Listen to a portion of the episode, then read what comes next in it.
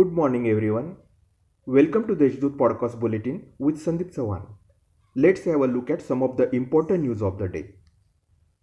The leading Marathi daily in North Maharashtra, Daily Deshdoot, is celebrating its golden jubilee, and today it is completing 50 years of its glories and achievements. At this critical juncture, Deshdoot again proved its mettle by taking a lead in launching digital edition for the convenience of its esteemed readers. Nashik has been selected amongst 22 cities for Forest Park.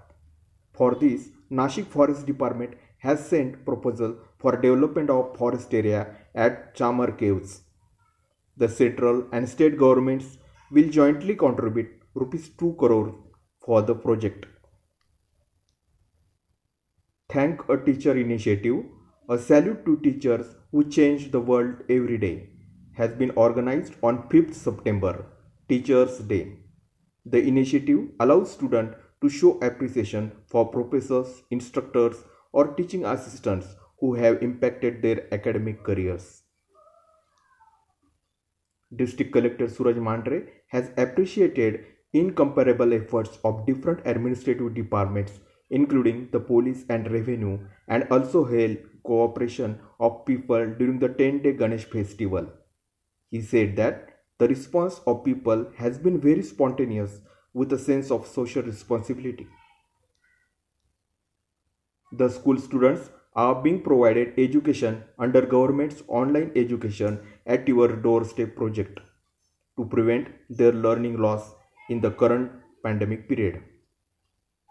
Nashik Municipal Corporation is providing education online to a total of 20,298 students through WhatsApp group, TV and self-learning methods.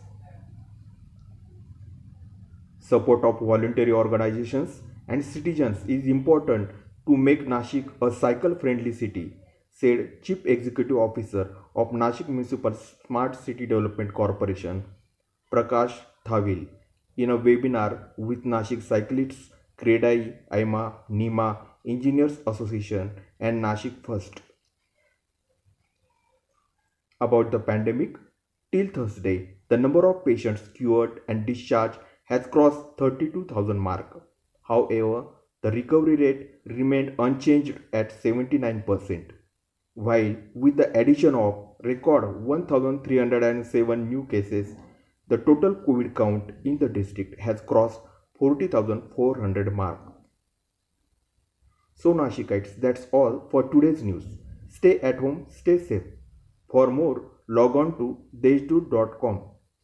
Thank you.